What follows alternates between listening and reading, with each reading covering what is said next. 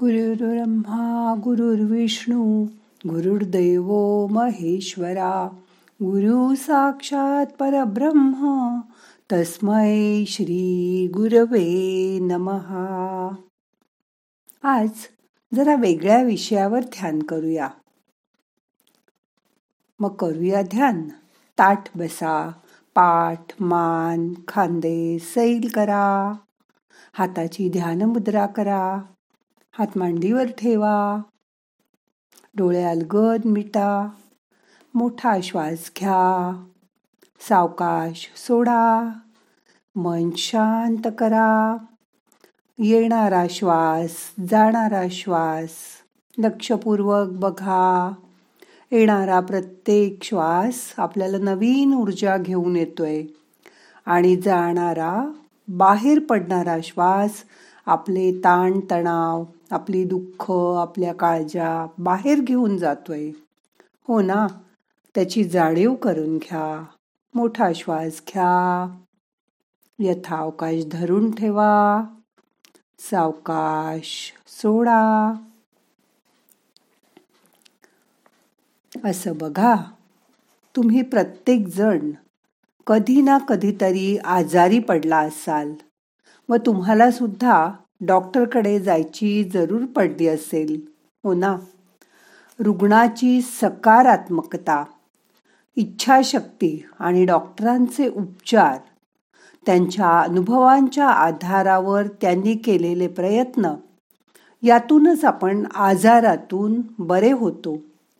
आता गुडघे दुखायला लागले तनी रिप्लेसमेंट करून आपले गुडघे परत चांगले होतात. हृदयाची क्रिया मंदावली. तर अँजिओप्लॅस्टी करून परत हृदयही चांगलं करता येतं. या सगळ्या मोठमोठ्या गोष्टी करण्यासाठी वेगवेगळ्या प्रकारचे वेगवेगळ्या अवयवांचे डॉक्टर्स आता आपल्याला मिळतात. आणि आपण त्यांचा वापरही करतो. पूर्वी असं नव्हतं. पूर्वी फॅमिली डॉक्टर ही एक छान सुंदर संकल्पना होती. एकच डॉक्टर पिढ्यानी पिढ्यांना औषध देत असत. म्हणजे मोठे डॉक्टर मग त्यांचा मुलगा डॉक्टर पुढे त्यांचा नातू डॉक्टर आणि त्यामुळे या डॉक्टरांना रुग्णांची नस नस माहीत असे. त्यामुळे आजार कुठल्याही औषधाने बरे होईल. ते त्यांना बरोबर कळत असे. कारण मोठ्या डॉक्टरांनी त्या फॅमिलीला दिलेली औषधं मुलालाही माहीत असत. पण आता विभक्त कुटुंब झाल्यामुळे प्रत्येक रोगासाठी स्पेशालिस्टकडे जाण्याची प्रथा झाली आहे. आजारी पडलं की अनेक प्रकारच्या टेस्ट हॉस्पिटलायझेशन यात सर्वांसुद्धा कधीकधी आपल्यावर कोण शस्त्रक्रिया करतंय हे सुद्धा रुग्णांना माहीत नसतं. माझा एक शाल शाळे शाळेतील मित्र प्रथितयश डॉक्टर आहे. आधी सरस्वतीनी आणि नंतर विद्येनी त्याच्या पुढे लक्ष्मी देवीनीही त्याच्या गळ्यात यशाची माळ घातली. तो खूप प्रतितयश डॉक्टर झाला. त्याचा मुलगाही डॉक्टर झाला. त्याचे जेव्हा दोनाचे चार हात झाले तेव्हा त्याची बायको पण माझी मैत्रीणच होती. ती पण खूप बुद्धिमान कल्पक चाणाक्ष होती. ती त्याला लग्न झाल्यावर म्हणाली तुम्ही तळमजल्यावर स्वतःचं हॉस्पिटल चालवा. मी वरच्या मजल्यावर राहून तुम्हाला हातभार लावीन. अहो म्हणजे मी जातीने लक्ष घालून पेशंटसाठी जेवण बनवून देईन. म्हणजे एकाने म्हणजे असं बघा. ऐका ना तुम्ही पेशंटच्या शरीराची काळजी घ्या. मी त्याच्या मनाची आणि पथ्यपाणी सांभाळायची जबाबदारी घेईन असं म्हणत त्या दोघांनी सुंदर क्लिनिक सुरू केलं. त्यांची होणारी प्रगती मी बघत होते. त्यांच्या व्याप वाढणाऱ्या व्यापाची सुद्धा मी साक्षीदार होते.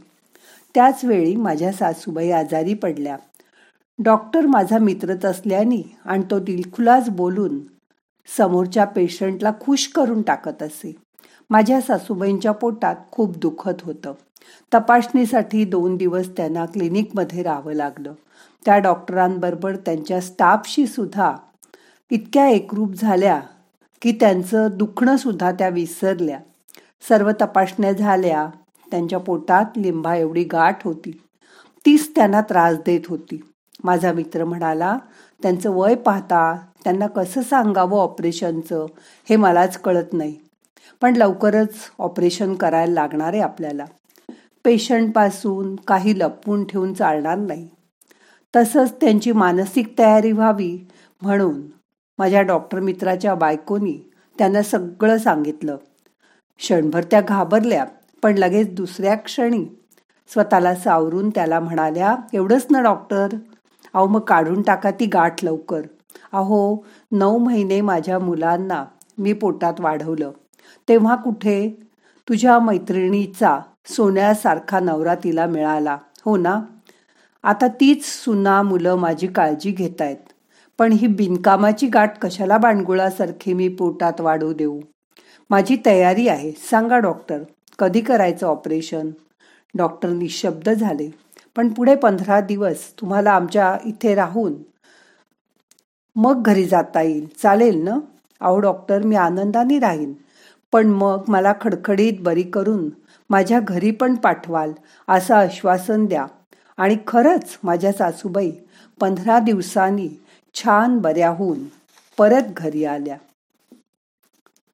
या गोष्टीबरोबर दोन हजार एकोणीस साली मला स्वतःला आलेला आमच्या फॅमिली डॉक्टरांचा अनुभवही आज तुम्हाला कथन करायचा आहे. माझ्या यजमानांच्या डोळ्याला एक छोटासा काळा स्पॉट डोळ्यामध्ये आहे असं डोळे तपासायला गेल्यावर कळलं. मग त्यांनी डोळ्याच्या स्पेशालिस्ट डॉक्टरना दाखवलं. त्यावेळी त्यांना थोडं थोडं दुसर दिसत असे. त्यांनी डोळ्याचे एक्स रे करून सोनोग्राफी करून ती डोळ्यातील गाठ छोटीशी आहे पण कॅन्सरची आहे असं सांगितलं. ती ऑपरेट करून रेडिएशननी काढून टाकावी लागेल. त्यासाठी चेन्नई येथे शंकरा नेत्रालयात या हॉस्पिटलला ही शस्त्रक्रिया होईल असं सांगितलं. माझे मिस्टर मुलगा तिथे गेले. तिथे दाखवल्यानंतर त्या डॉक्टरांनी सांगितलं की हे ऑपरेशन तुमच्या वयाच्या दृष्टीने नको करायला. त्याचा परिणाम रेडिएशनमुळे तुमच्या दुसऱ्या डोळ्यावर पण होऊ शकतो.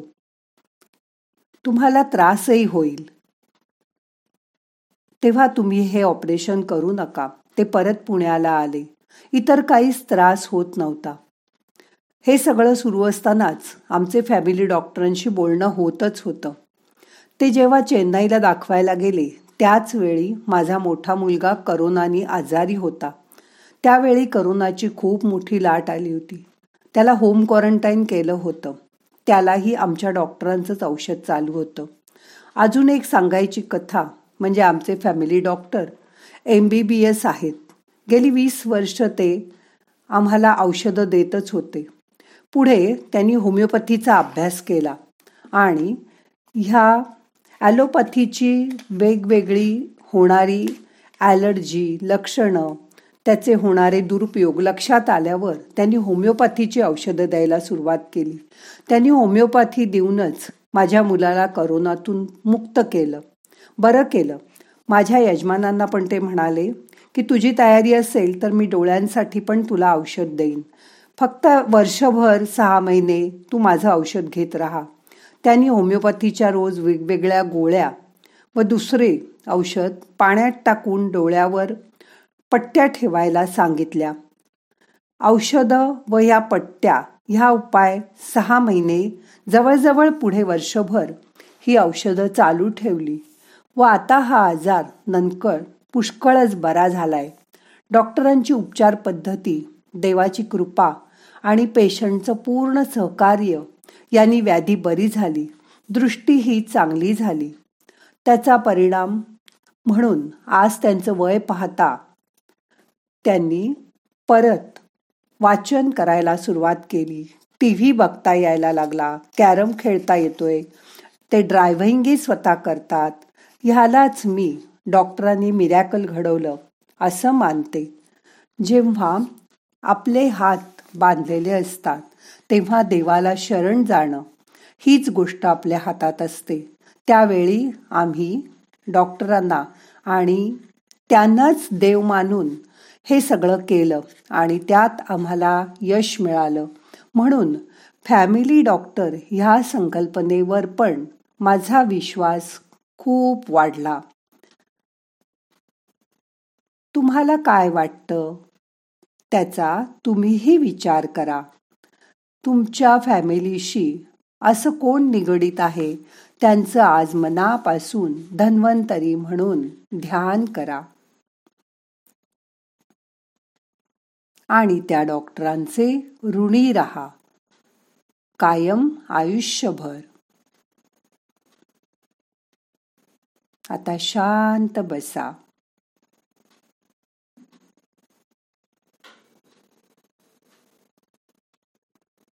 आता आजचं ध्यान संपवायचंय. प्रार्थना म्हणूया. नाहम करता हरि करता हरि करता हि केवलम. ओम शांती शांती शांती.